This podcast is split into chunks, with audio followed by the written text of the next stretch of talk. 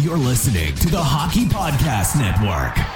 New shows every day. Find us at thehockeypodcastnetwork.com or wherever you get your podcasts from.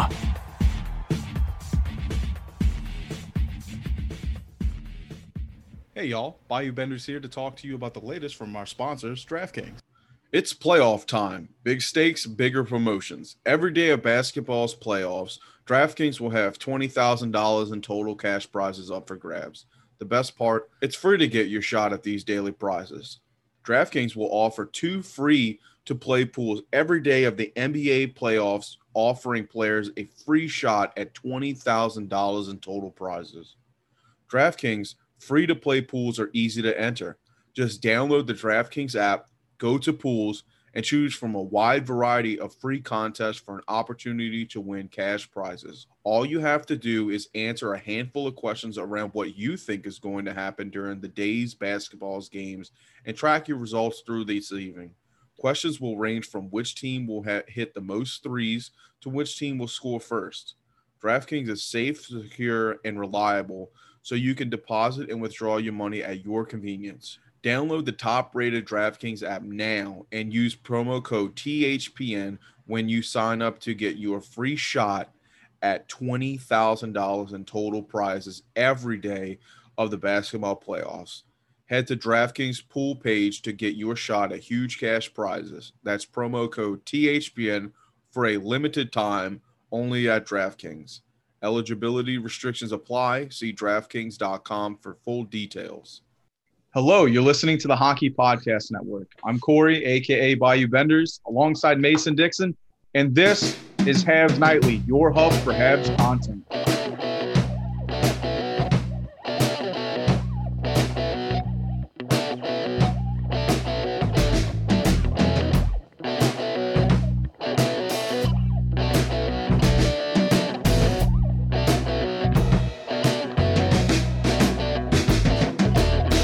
Back to another episode. Uh, dude, if you believe it or not, I think we're pretty close to 100 episodes together. But uh, that's probably about the the best of positivity we'll probably get out of this episode now because uh, we got fucking demolished Saturday and uh, it, it was not fucking pretty. No, no, it was not. And to start this episode, I just want to I want to articulate and express that I am well aware before I say all the shit I'm about to say that the Habs did not play well. Oh man. I, I'm I'm well aware of that. I know if we won that game, it was probably a game we didn't really deserve to win. Like you know, it, if we were to win that game, it would have had to been Price playing phenomenally, and there would have had to t- be some good bounces. But the thing is, teams win that way all the time. Now, I'm pretty like. Do you want to just jump into it, or Well, you know what? Before before we get too down, let's uh let's the quickest review of the game, the first game. How about that? Before we before we just drown out into just dominant negativity. Well, I actually I I think like like we can maybe talk about that after because there are some Okay. positives I want to take about this, but I right. really want to. Well, yeah, let's I get the wanna- negative yeah. out. Look, what- I, I just I just want to save these people from an entire negative episode. So if we got to give them the bad first, that's fine. You know, whatever way we get it, let's just give it to them. Sorry, I Well, think we're all kind of feeling the same. Yeah, so there's the kind of warning. You know, I am saying I, I get that we didn't deserve to win this game, but we did deserve to have a chance at winning this game. And in the second period, How many times you hear that in a fucking season with from us? what that we deserved a chance to win. yeah, fucking. Oh, it's ridiculous. on. And I want to say before I go on my rant, I'm sure our listeners can figure out where I'm going with this. Everyone with a fucking TV set saw the shit show, quote unquote, officiating that was going job. I'd like to call it game fucking management because it was ridiculous. Ducharme had enough, and it was blatantly just not. It was not good. Okay. But I want to say This is not a limited thing to the Habs and the Leafs series. This has been something that has been going on in every single playoff matchup this season, this calendar year. It's been happening throughout the regular season as well. Before that game alone, I believe it was, I want to say Friday, three coaches in the NHL came out Craig Berube, Rod Brind'Amour, and John Cooper. Three very well respected coaches, three successful coaches. Uh, Stanley Cup winning player and Rod Brind'Amour, Stanley Cup winning coach and John Cooper. I don't know if Berube, do you know if Berube has won anything? Uh, I think he won something for. I, actually, I guess, I guess St. he was, when, yeah, I guess he would have won yeah. the cup with them as well, right? Well, yeah, yeah, yeah. He was, but I think I feel like he might have won uh something with the. I don't know. Did he win uh coach of the year because of that? Yeah, I, I believe he did coach them to a Stanley Cup victory. Regardless, three guys who know what the fuck they're talking about came out and openly criticized the officiating, the refs in the playoffs this year. That is something that does not happen in the NHL. And I want to highlight that because the NHL is a very big hush, keep it quiet kind of league. They hate when guys speak out publicly against the officials. It's the Rangers effect, man. Yeah. They're like, we'll we'll take that quarter of a million dollar hit to tell them how it is. Fucking And ev- And now we're seeing big names call them out. Just today, as we're recording this, if you want to pause this episode and just go find it, or if you're still listening, go look it up. Gabriel Landeskog's slashing, or sorry, Carl Soderberg's slashing penalty against St. Louis. He's skating and his stick, no word of a lie. Corey, I don't know if you've seen it. Mhm. It just grazes another player's stick after because he was getting cross checked and they called a two minute slashing penalty on him because St. Louis was winning the game. It's this fucking game management mentality that I cannot stand. And like I said, Montreal did not deserve to win this game. Let's highlight that. They had 17 shots leaving the second period. That's not good enough, especially against a goalie like Jack Campbell. But they also spent 10 minutes in the box in the second period because I don't know, Eric Furlatt, who called every single penalty I want to highlight, decided that this this series needed to, you know, go back in the direction of the Leafs. Montreal came out hot. We're gonna highlight the positives after this. KK, oh my God, what a first shift from him to score that goal. Puts up the f- number four to highlight his four scratch teammates. It was phenomenal.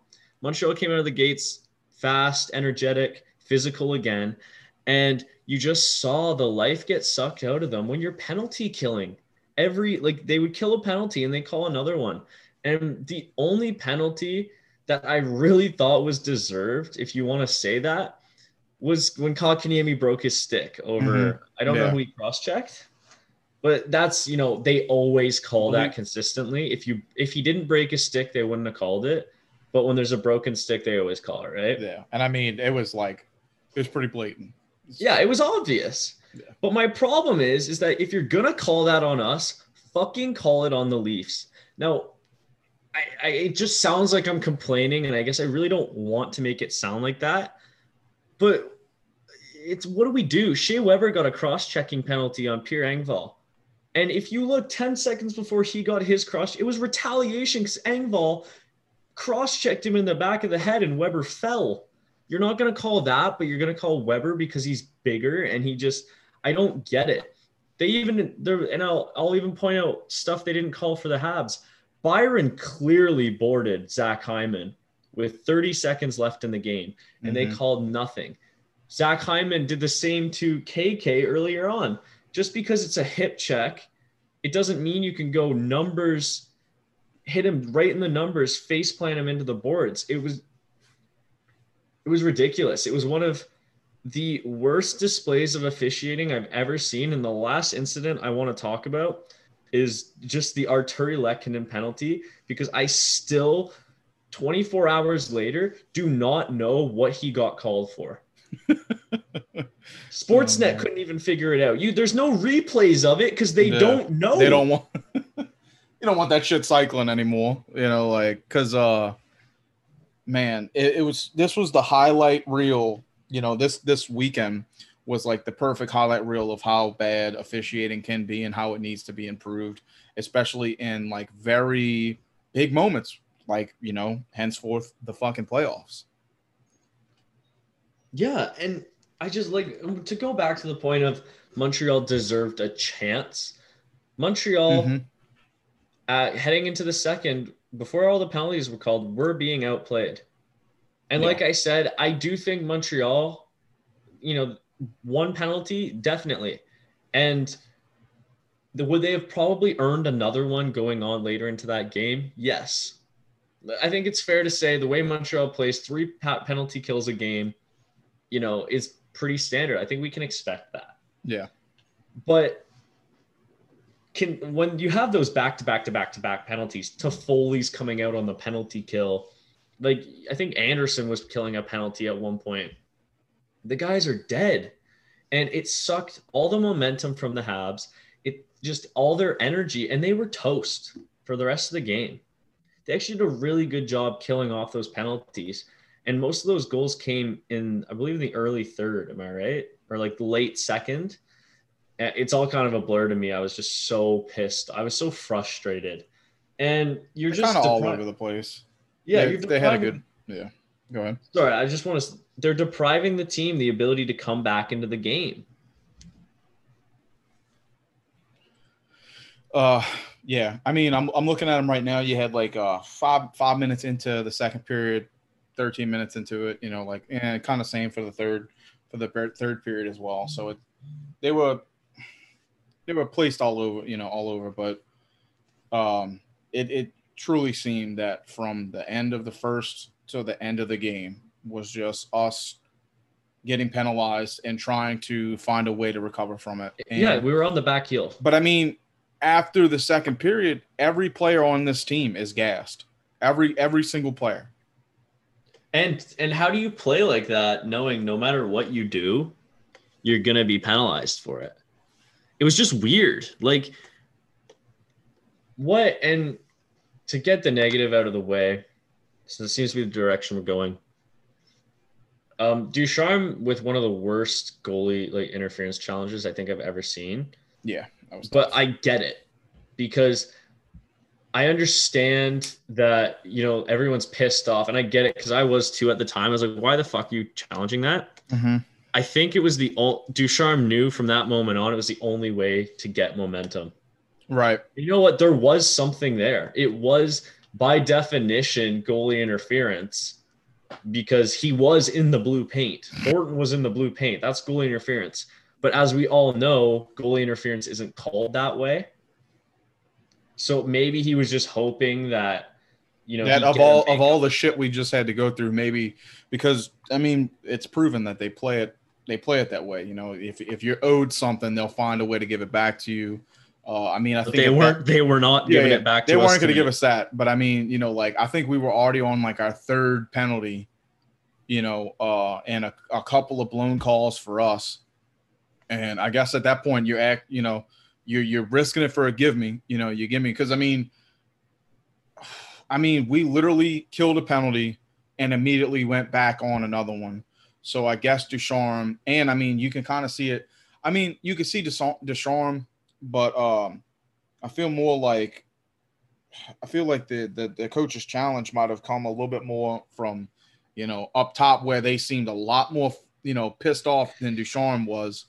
Um, See, I don't. I don't know what I at that think point, about that why take not? though. no, I, I don't know. I, feel don't. I don't, just don't think Bergevin's gonna call down. As a guy who played the game, I don't think. I think he was definitely like, "Oh yeah, like that's." there's there's a possibility, right? I think, and Deschamps said like, uh, you know, you're not stupid. You understand the rhythm of it, and it's not going our way. If you don't win it, if you don't win this, and the the goal stands, well, chances are two minutes later we were going to go on a, a, another. You know, we would catch another penalty. Exactly. Yeah. So why not take the risk? Because we knew from that moment, this entire game, we were going to be dead tired and we were going to be playing down a man the entire game. So why Yeah. not take the risk? I get it because you're right. If if we do win that, the momentum swings. We've seen it in the last game.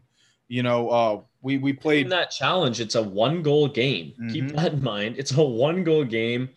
The guys, you know, not only have they had that break, um, it's five on five. They're reju they're rejuvenated. Like you said, the momentum swings in hockey. The momentum is so fickle. It can swing and take switches and turns at any given moment, and something like that can give a big boost to the guys. When you feel like calls aren't going your way, you you don't play as well. You really don't. Yeah, I mean, it really takes it out the game. You know, it, ta- it takes you because I mean, look at it, dude. Game one, right? Played a hell of a game. Game two, we come in and we play the exact same way. What changed? Truthfully, you know, I do was- think uh, it was the tides of fucking, you know, yeah, like we there were like moments in in the at the end and then the beginning of the second where we were like really showing that they were getting the best of us. But then, you know, you can kind of overcome that. You can't really overcome that plus the neglect of an official. yeah, and I'm like I said, I'm not going to blame this loss on the officials because bad calls happen. I thought the first pat, pat power play they scored on, I don't think I think that I thought that call was bullshit. I believe it was on Dano. But you have to live with those bad calls. You have to be able to overcome those every once in a while. One bad call should not lose you a hockey game. There are rare cases like overtime, etc. Right, but that's something you just got to overcome. Um, it was after, like I, I, I, like I said, I'm just gonna stick to. They deprived us the chance to come back, not to.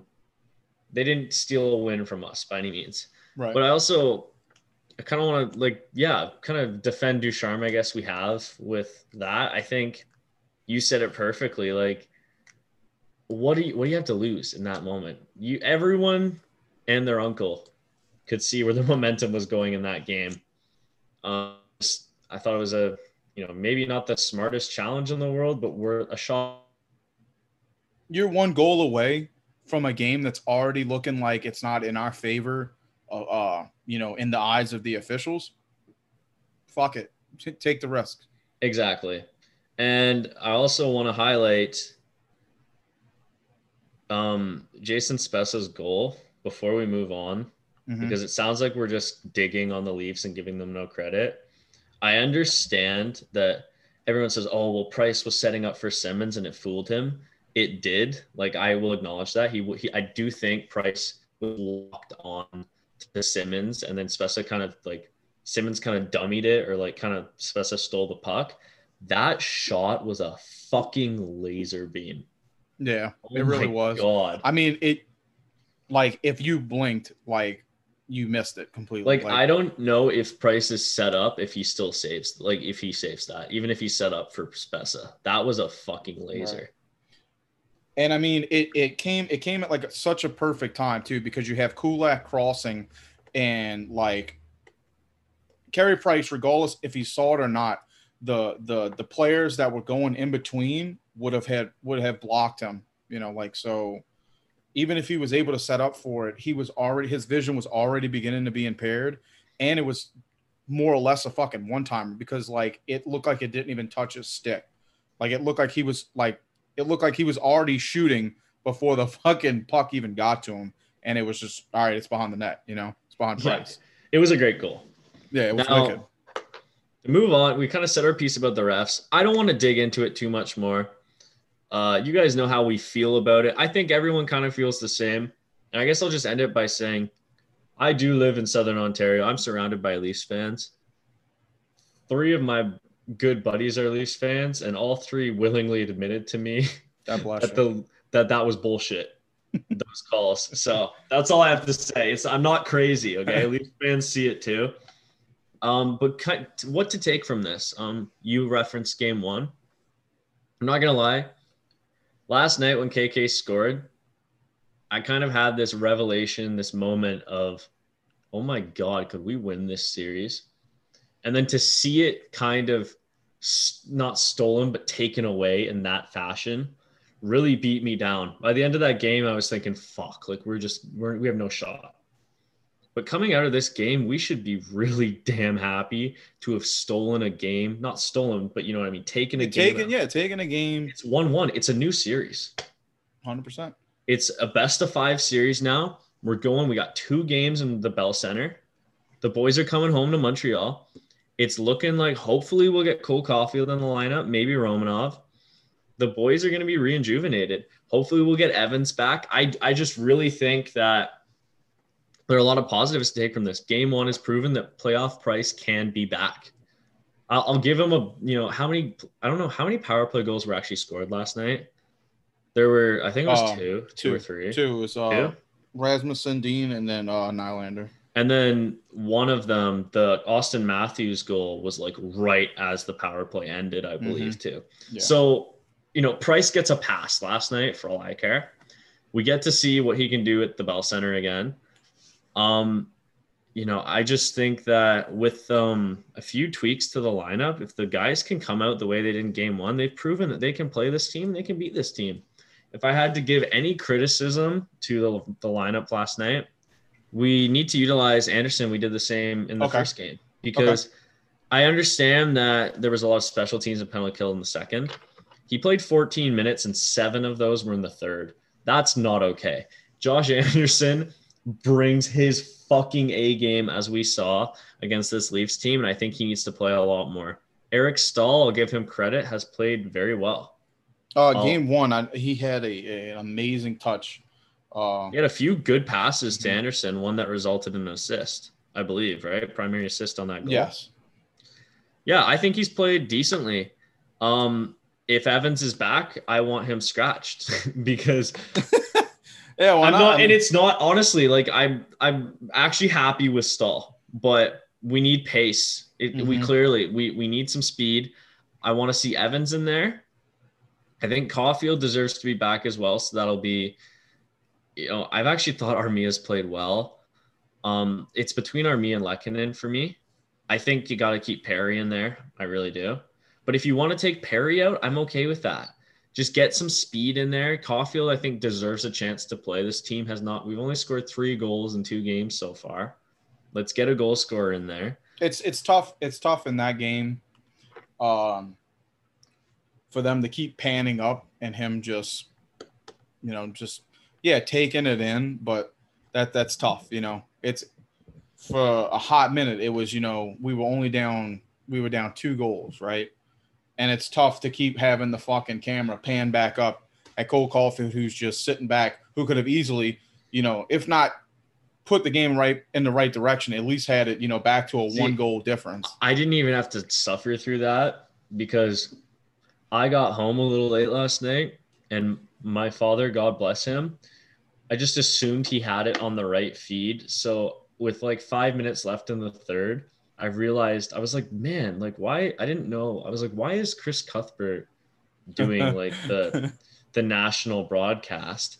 And oh my god, he had it on the fucking Leafs feed. right. I was wondering. I was like, Jesus Christ! Like, I didn't see any Habs related stuff. I was I was so confused. And then I five minutes. Oh, I was. It was it was a tough, tough last period for me. So I didn't have to see Caufield too much. But yeah, I agree. Like you said, and bringing it back to him being in the stands, absolutely love KK Selly. If you guys didn't see it or don't know what it meant, he raised up four fingers after he scored, and it was in reference to like I think I mentioned earlier. you do. Sorry, I'm kind of rambling. Yeah, the guys in the stands. But I mean, Um, it's I worth think- it's worth mentioning, you know. So like, Yeah. even if it had to be like said again, if someone didn't catch that, that was very special because, you know, I can't say for all of them, but there's three guys that uh, you know, that were included in that, including him at a, you know, in the first game, that really Yeah. deserve to fucking be out there. And I think the other two need to play next game. I think Romanov needs to come in for Merrill.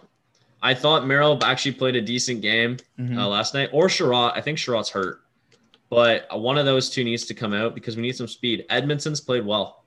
I don't think he's the odd man out anymore between those three.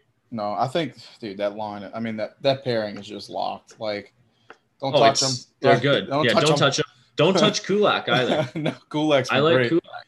Um, Um, Weber's in a low capa- low minute role, like a second pairing capacity. I thought has played well this series too. I will say. Good. Uh, I mean, I guess the last real dig. Um, I know you, you said you only got to really watch the that last period, but we can't. No, I We- watched the whole game. Oh, okay. Well, we can't fucking we can't send a tape tape pass to save our lives in that game. It was it was kind of in the first game a bit, but the second game was like fuck, dude. Like you can just tell everyone's gassed. They're they've been overplayed due to you know the the the penalty kills, but fuck, man, there was just so many passes that would just on the ah. breakout. you mean? Yeah, on the Yeah. breakout. I mean, dude, dude just kind of everywhere. Like if we were just trying to move the puck, it just it, it was just it was just bad. We really did not have a good control over just you know I guess puck movement. Um, but I will say, you know, Kotkaniemi, obviously he was a, he was our lone he, he was our lone goal. Uh, he played, you know, what I believe to be a pretty good game for you know a game to come out and kind of prove yourself. He was the only, uh, I believe, uh, I believe he was the only person, uh, only center to actually have like a, a positive face off. I think he went six for five. He was the only one who was even close to fifty percent in a game that we were 34 to 66 to the Maple Leafs, which is, I mean, the last time we saw that, that's when they score goals off the fucking off the off the dot, you know. So I just think that you know for what was going on, KK kind of held his composure, you know, started the game off right and just did his best, you know, throughout it. No, I totally agree. I think KK came out with something to prove. That first shift was incredible. He came out, fucking bullied the Leafs defense in the corner, pushed them off the puck. He created that. Armia had a great little like he received the pass right in the slot. And I don't know who was on him, but totally out muscled and sent it to the point. That's why I kind of mentioned Perry in terms of who, who we should scratch for Caufield. No, I think Perry's played decently. He hasn't really provided much so far. And I'm not saying that's a permanent scratch. I just, you know, you got to make some moves, right? I think Caufield has to be in there. And I I think you would agree with this. I think it's time for Romanov too, right? Yeah, why not? Um, I mean, I at mean, this point, dude, if we here. get if we get skull dragged again, like, why are you, you know, like, I- yeah. why why are you not giving them the experience that you say they lack? Like, it just, just makes no fucking sense. But uh, back on Corey Perry for a second, he was the only Montreal Canadian to not score a hit last night. Um, you know, despite all the problems in this game, this team didn't give up. Uh, like grit wise, like they knew this game was kind of out of their control but continued to play hard. And you know what? These hits going to add up. You know, guys on on Toronto are going to be maybe just a little bit more banged up, even 10% more banged up for this Monday game. And um, you know, that's important. You get your ass beat, but you make sure you fucking give it back to him in some some type of way. KK had two, Brendan Gallagher with four. You know, like I'm a little I'm a little nervous about that. Uh Paul Byron after an amazing goal uh the previous game. I think he was yeah, he was our top hitter with five hits that night. So I mean, Mhm. good good for the Canadians to keep that edge because I think truthfully, if we want to stay in this game, if the game's not going our way, we got to bring our our grit back up. You know, we got to we got to play a harder game, and that's maybe how we find a way through them. You know, maybe in the long run. Yeah, so I do think that Corey Perry not registering a hit it has something to do with John Tavares. And simply because the game was Thursday, we record on the Sunday, we've kind of forgot to mention. And we were about to we were move coming back to it. That's why I was like, maybe we should do it in the beginning. But you know what? This is this is nothing wrong with the way we did it. I'm Mhm. actually happy to get kind of this frustration out now. So the last bit of frustration could be like the Corey Perry incident, and we just talk about how good we played game one. well, yeah, no, and we are moving moving on to game one because I want to talk about all the positives moving into game three. Let's put game two in the past and we'll move on. But we'll start by saying, um, you know, obviously our condolences and best wishes go out to John Tavares. That that was tough. That was like absolutely sickening. Like very. I when he stood up and then collapsed backwards, I almost threw up. It was I uh I I kind of like kind of yeah like I kind of panicked for a second because like my whole thing I'm like why the fuck are y'all trying to get him on his knees? He could have like something wrong with his neck, like his neck could be fucking destroyed. Mhm. And you're putting him on his knees, and he, he he I was like, no, what the fuck are y'all doing? Like yeah. trained y'all? as someone who has suffered from I don't think that bad, but I've been knocked out before on a soccer pitch with Mhm. an elbow under the jaw, kind of similar to the knee, right? And when you're you wake up and you're maybe not even wake up, but you just kind of blank for a moment, right? And you're seeing stars and like you're not you're just confused. It's a scary feeling. And you could tell Tavares I, th- I don't think he realized how hard he got hit. He was trying to get up, and the Leafs players were trying to calm him down. Um, it was a really scary moment. Uh, Corey Perry was all class about it. You know, that was for anyone who legitimately believes that that was intentional, grow up. Okay. like, you need to strap on a pair of skates, you need to play a sport any sport, but especially hockey that's high speed, you need to realize that there is no human in this entire planet with the capacity to make that decision in that little amount of time and try and injure someone. It's just not possible. And he clearly tried to avoid it. And secondly, to the people who are trying to say that it was intentional for a fucking headline or narrative, you are even worse and I hope you rot in hell because fuck you. All those press like headlines, I'm sure I don't know if you saw them. I did. I did. I those were disgusting. And the was it the Toronto Sun released that headline with John Tavares right after his injury and in big bold letters captain crunched you are the biggest example of a human parasite and I don't know how someone has that little compassion. I really don't.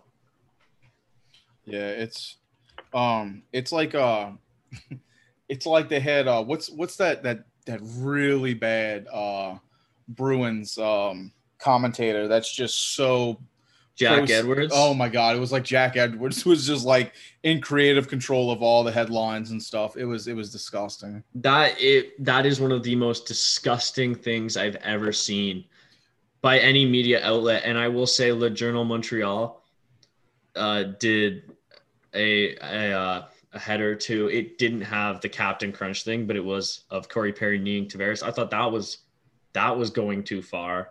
Let alone the the captain crunch comment really fucking pissed me off. And you've got like that guy has family. They had to watch that. And for the Toronto Sun to have that little compassion, that little humanity, I guess it shouldn't surprise me, but it it still disgusts me. Yeah. So I guess what I just want to say that I'm wishing John Tavares the best. I think um, we, I, you know, I, I think we all are. I don't think there's either side. You know, obviously the Maple Leafs want him to get better, but I think as you know, all Habs fans for the most part, you know, you want to win the right way, and that was not uh intentional. I want to beat. You know, I want to beat the Leafs yeah, with John at their yeah at their best. I want this game to be, you know, as good as it can be, and for that to happen, it's it's a travesty. But like by no means was it intentional, and I don't think there's many people out there that are super excited to have that guy out out the game for that reason. And if you all like you know, I don't I don't know I don't want nothing to do with you. Fucking it's yeah. just it's just disgusting, dude. Like I didn't even want to get on Twitter. I didn't even want to get on Twitter because there were so many people trying to pull up like Corey Perry's pass. Yeah, like you could pull up Corey Perry versus Ryan, you know, Ryan Ellis in the fucking uh the outdoor game, you know, the the classic. Yeah, you could see the intent. This was like this dude was just coming up ice, and then at and the same time, friends. they're for, friends off yeah. the ice. And then for some, because what they they played in um they played on the Olympic yeah the Olympics World Championships. Um, like, these guys have competed together for. But then, but then there was then there was like the rabbit hole of of how people saying Ben Chiarot had set that up, knew and Perry was behind him to take it in, oh, like, and that they were gonna they were gonna go into game two headhunting Ben Chiarot. It's so stupid. Like I get it. You're you're upset. You want to believe that. You know, you want to have that drive going into this, but just kind of take your fucking ego out of it for a second and realize, you know, this teammate is down. Uh, he's a teammate of the NHL at this point. You don't want to see that happen. Um, whether you like it or not, Corey Perry had to answer the bell. I don't think it was really called for, but I get it. You know, you want to stand up for your teammate it's not really in my ring. I think if it was if, if it was a you know it was a smaller hit, it didn't fucking you know ruin this guy's rest of his season. But That hit the, the backlash, the backlash on Twitter was just retarded. Uh, I don't like saying that, but like all you young kids out there that was tweeting this shit, and all you older people that should be more mature than to believe this narrative is just fucking stupid. And what I'll say to the fight is, I didn't agree with the fight. I didn't think it was called for. Eric Staal, a former captain himself, said if he was in that situation, he wouldn't expect his teammates to fight for him. Um, you know, I if it was a shorter fight, if it was a little wrestling match, whatever, you stuck up for him. My problem was you got Nick Foligno throwing bombs at 36 year old Corey Perry, who did nothing wrong and who's barely fighting back. Perry he didn't even him. do anything. the- he just yeah. fucking took it because he's he knew he knew he knows the deal. He he's done this his entire career. He's fucking destroyed people's seasons. He knows that he's got to take the hit. But I mean, in this one, are you are you fucking serious? I just you know, thought like this was, was- not a Corey Perry fucking you know like destroyer moment.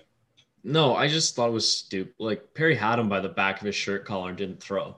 At that point, Foligno, you gotta know like th- Throw throw your couple hits and, and go fucking take a seat. throw a few, you're done. You stuck up for him, whatever. That was my only problem with it. And I just want to take before we move on. So that's we've got all that out of the way. So just going back to game two for a little second. Um, I just because I forgot to mention it. Uh, Jesperi Kotkaniemi, uh, when when we're talking about the refs, uh, was interviewed and they asked about him, and he actually spoke out and said, "Well, actually, I have a lot of thoughts about that stuff, but I'm not allowed to talk about it." So, uh, basically, kind of just like, "Yeah, that was pretty shit." But I'm not allowed to talk about it because I'll get in trouble but you guys can understand exactly how I feel. And that's not going to earn him love by the refs, but I think as someone who's already hated by them, it seems, I don't think he cares. And I just think it speaks a lot when a young guy like that's willing to speak out about the refs in the playoffs. It, it's pretty blatant. And the direct quote was, I'd like to say a lot of things, but you guys know I can't. So, A young vet already. yeah. I just thought that was an interesting quote by KK. But moving into game one, which was fucking amazing, playoff price returned. Oh my God, for his, by the way, interesting fact 31st playoff game. Uh, playoff game win was against the Toronto Maple Leafs. I thought that was pretty fitting. Uh, you know, Price wearing yeah, 30 what his number? Yeah. Uh, Josh Anderson was an absolute beast, as we referenced. That rush goal was just vintage Mm. power horse. He hit 41 kilometers an hour. That's ridiculous. That's fast. And then a similar kind of just speed burns, which is why I want to bring in the youth because, you know, we win. This team wins when we're skating. 32 year old Paul Byron, you know, I don't know if Sandin got the message, but that guy can fucking skate. He made up like I'm. It, what do you want to say, Corey? Like eight feet, six, eight feet Yeah. on Sandin, and then passed him. I actually think Sandin made the right play. I think taking Paul Byron down there is the best move he could make. He hadn't fully passed him, so I don't. It was just going to be a penalty, not a penalty shot. Habs power play was sucking. You kill it, you move on. It's a tie game. You go to overtime. I thought Sandin played it as best he could in that situation. Byron just, wow, what a Dude, goal! Byron Byron came with so much intensity that I don't think he was looking like it looked like he was going to crash into the net and score or die. You know, like What a he turned the burners too. on and he didn't give a fuck about the outcome. It was just you know just he was just thinking about that moment. Yeah, and I unfortunately don't know the photographer's name that took this photo that's circulating. There's a photo, not like a stilled video, like a, a genuine Yeah, uh, yeah. photo. Mhm. uh, that's going on my wall. I already told, like I've saved it. I'm I'm putting that on my wall. I don't care what happens in this series. That was one of the greatest goals I think I've ever witnessed as a Habs fan. It might not be the biggest, but oh, like just in terms of what what it meant. Like that would that marked the return of Habs versus Leafs hockey for the first time in 42 years. I thought it was just such a great like it's like a story almost. Well, what I- what else? Yeah, yeah. No, no, no. You're 100 percent right because like that is like almost the epitome of what you know, like our elders tell us about like I'm Canadians gonna remember versus that Leafs. goal, and I'm gonna tell my kids about that goal. yeah, yeah, yeah, yeah. like that was a great goal. exactly. I mean, dude, like there's a couple of clips of it, but like every one of them looks like like you could almost put it in like black and white and you would be like, wow, this is like an, an old time game, you know, like because it hasn't been seen in forever. Oh, it know, was um, just it was brilliant, and his kids' reaction to it was the most precious thing I think I've ever seen. I don't know if you saw it, Corey. No, I did not. Oh, they showed his kids reacting to it, and he's like, "Wow, what a goal on his knee!" like, oh, it was just it was so cute.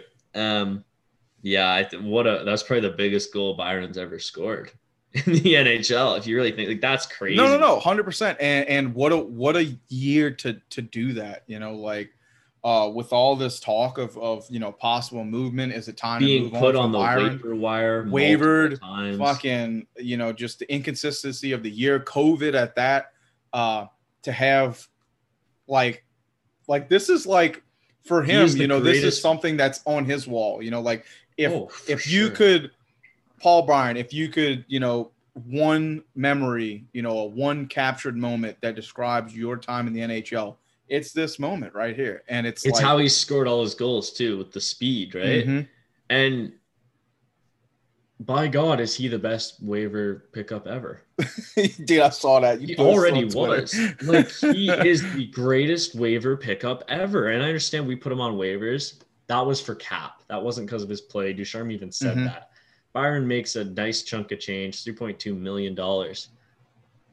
oh my God, is he? He's just so freaking consistent, and what he has. Like when you think Montreal got him for nothing, and what he's provided is twenty multiple twenty goal seasons, just consistent play, penalty killing ability, shorthanded goals, and now one of the most memorable Habs goals of my entire life. Like, I don't care. I don't care what anyone. He's the greatest waiver pickup ever. And I think if we can take that sort of speed and intensity that him and Anderson showed in game one, the whole team did. Um, sorry, take it into game three. I think we have a great chance of winning. But in at risk of sounding a little negative, I think it's something we have to highlight. Montreal will not win this series if Nick Suzuki, Tyler Toffoli, and Brendan Gallagher don't wake up. yeah Toffoli less than the than the other two. Suzuki especially. I he needs to wake up. Gallagher will give a little bit of a pass too. He hasn't Well, played was a lot uh, lately. yeah, but- that's true. But there was a moment uh in in Saturday's game when oh my god, like my heart skipped a beat. You know, um he was uh on the right, you know, his his little spot Oh, when he- right when of he- the dot, and they he- were like, oh, he's spot. normally just a bit, you know, a little bit more upward, and he would have had so much, you know, a better angle. But man, fuck you, when you see him get the puck in that low, you know, that low slot right at, you know, right around the dot it's just like you know it's coming. You know, like you know this is his bread and butter. You know, this is his office, and like I was like, this is it. You know, this is the momentum changer. Yeah. It- I was like, God damn it, fucking Campbell, Jesus, Campbell played well too. I want to highlight that. he's been playing great, and that's that's what makes it tough too. You know, like Yeah, and I actually I I mistakenly I thought you were talking about when Suzuki had that one play on the uh on Campbell's right side, so on the far side of the like TV, like Mhm. when you're watching on TV, and kind of like deked in and like, tried to wrap it around Campbell and just no, no, no, not that one. But I, I know exactly what you're talking about Yeah. now on the power play mhm, from that little face-off dot area. Yeah, that yeah. that seems to be I had the exact same feeling. Um, I just think that we need playoff Suzuki from last year. Um, percent. And I mean, look, but we got, you know, like we we just got to take the good with the bad because like we definitely like what we expected from KK. You know what? I guess people wanted from him this season as far as like that dirty in the front, catching them rebounds. We got it instantly. you By know, the way- first game, and that's what we expect from him. You know that is I his playoff. His playoff play. I don't know if I mentioned this on the podcast, so it might sound like the biggest amount of cap like ever. but I know because I was talking about this with my dad, saying KK needs to shorten his stick. I don't think I mentioned it on the podcast because Mm-mm.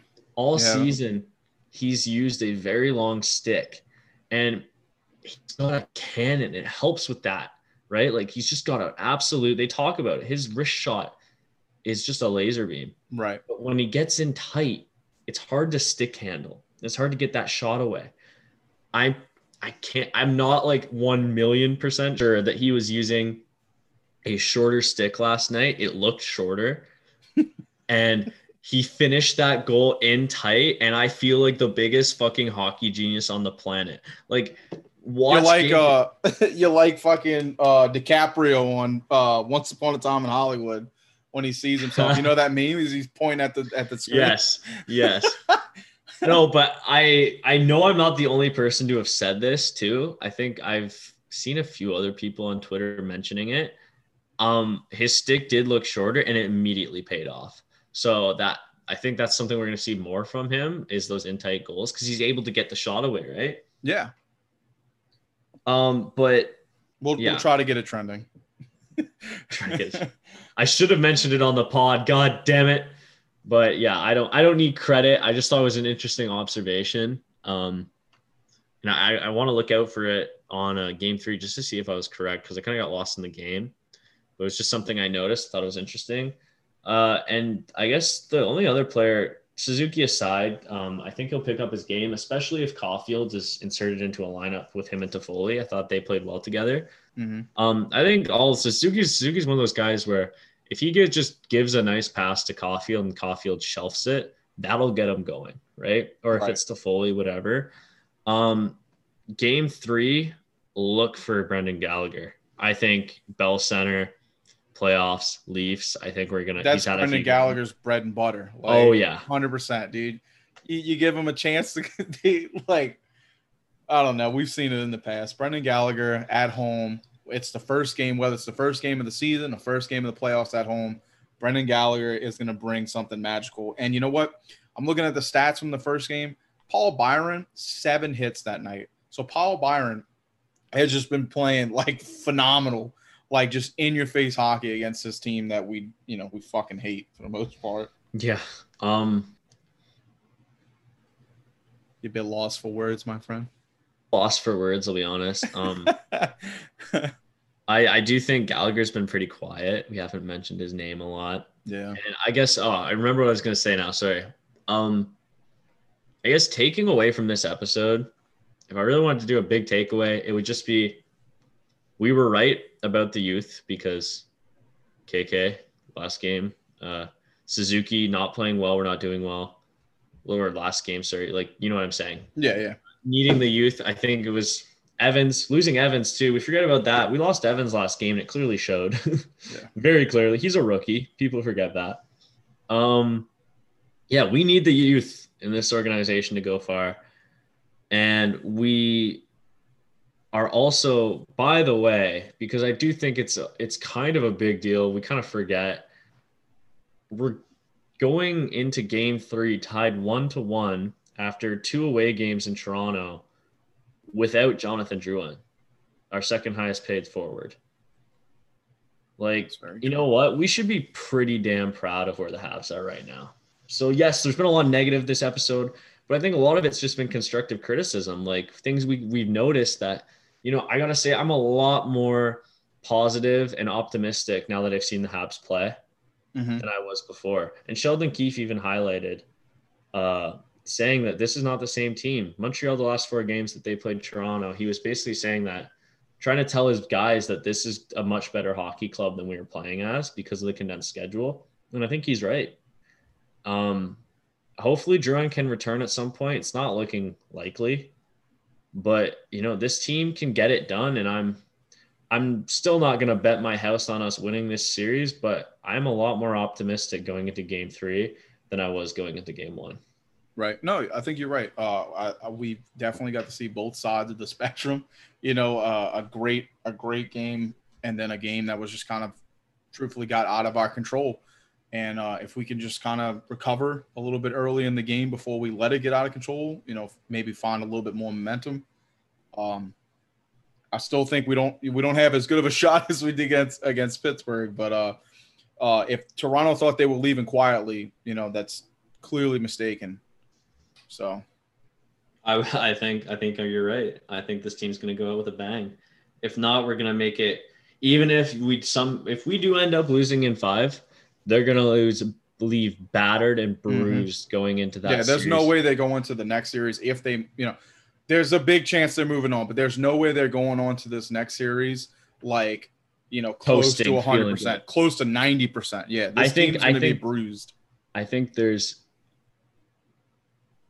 there's a very good possibility they're coming out bruised and those Winnipeg Jets are going to feast on that.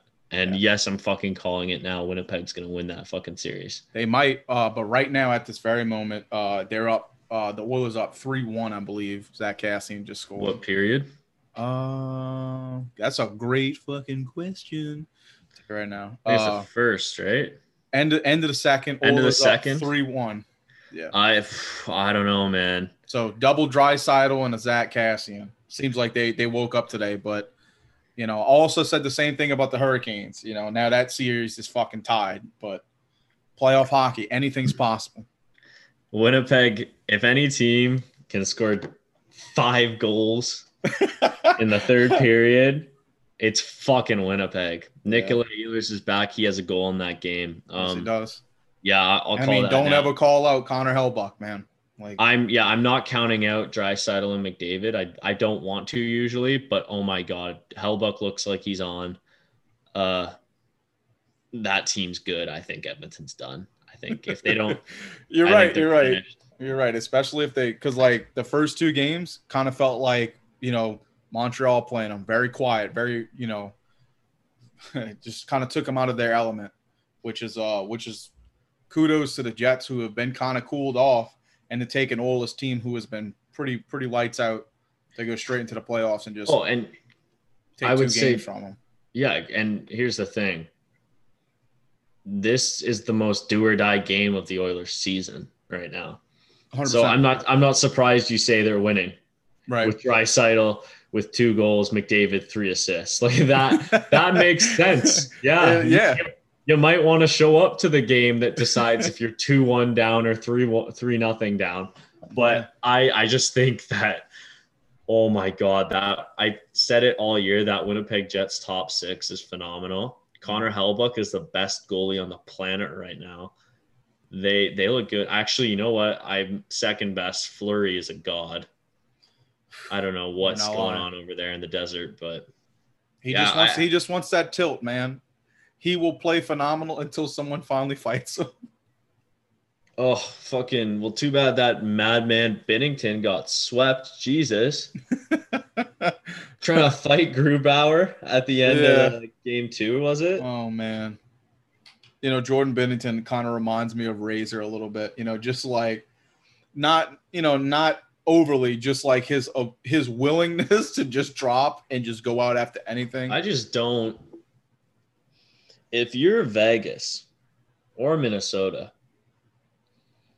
you gotta hope that series ends soon because I've internally kind of, and you know, I'm not on this podcast, but I've said for a while that that game, that series was going to 7 because mm-hmm. that's a tough. I think we talked about it on our last episode with We the North. That's a tough draw for for Vegas. You finish second in the NHL and you got to play fucking Minnesota the first round. That's tough. But imagine you you you're Minnesota or Vegas. I think it's still going to be Vegas, and you crawl out of a series, a seven game series. You you've hard battle. You're bruised.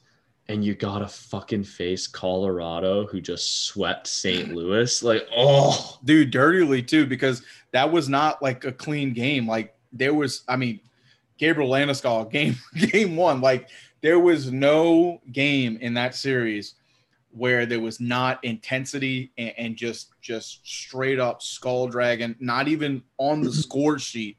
There was a lot of fucking missed calls. There was a lot of fucking hits. just dirty after the whistle. Like you're going up against a team that that's fucking sweeping people, putting up five goals, you know, and can play it whatever way you want. Vegas, good luck to you. You know, And you talk about a tough draw too. St. Louis is a they won the cup very recently. They've got they've got a good squad. Um yeah, that's my yeah, like I said, like Jesus. I got Colorado. Colorado, going, Colorado's so scary. They're scary. I don't think I don't think there's a team in the East other than oh, I don't know. I don't know if there's a team in the East that can beat them. I got th- Really? That was the most. That was the easiest. The um. When I was doing my bracket, I didn't have to worry about shit on the west side because I was like, it's it's just the Avalanche. The Avalanche is just sweeping through everything. I think Vegas can beat them. I think that'll be a good series if they do get there. Mm-hmm. Um, playoff MacKinnon's a different fucking animal. He's got like 68 points in 43 playoff games or something. He's like fifth all time playoff Mhm. points per game. He's a different beast. Grubauer looks good. Cale Makar. Talk about Thread the needle. talk about like being, you know, they say, oh, is he the best defenseman in the NHL? Don't throw that discussion out the window. Is he a top 10 player in the NHL? Because I might put him there. He's that good. He's that that team's scary, but that, that's looking. I think that's kind of forward thinking, imagining having. Well, I I, don't think we're gonna have to play them, but beyond his his offensive ability, his his ability to move, his skating just is. weave is just call him the seamstress. Like he's not as fast in a straight line as Connor McDavid, and I'll I, I don't care. I'll get ripped to shreds for this. I think he's a better technical skater than Connor McDavid in terms of his edge work. okay. walking that guy can move laterally better than anyone like That he can that he can true. move in a straight straight line laterally and just make guys fall it's absolutely ridiculous what that guy can do with his feet but we're kind of moving off topic so i don't know if you want to close it here or yeah, we we you- can close, we can close it because we'll just fucking keep going on about the goddamn like the entirety of the playoffs. So uh save me save me some extra minutes editing. Let's just close it out. But uh folks, we want to thank y'all so much for joining us. This has been Habs Nightly. Please give us a follow at Habs Nightly on Twitter and Bayou Benders. We also want to uh, shout out and give thanks to We the North. First off, forgot to mention it. Sick name, but uh, really appreciated them coming on. And the second part of that conversation will be out soon. We can't wait to talk to you guys again Wednesday, and hopefully we have a little, a little more pep in our step coming into it. Thanks again, and we'll talk to you guys soon. You're listening to the Hockey Podcast Network. New shows every day. Find us at thehockeypodcastnetwork.com or wherever you get your podcasts from.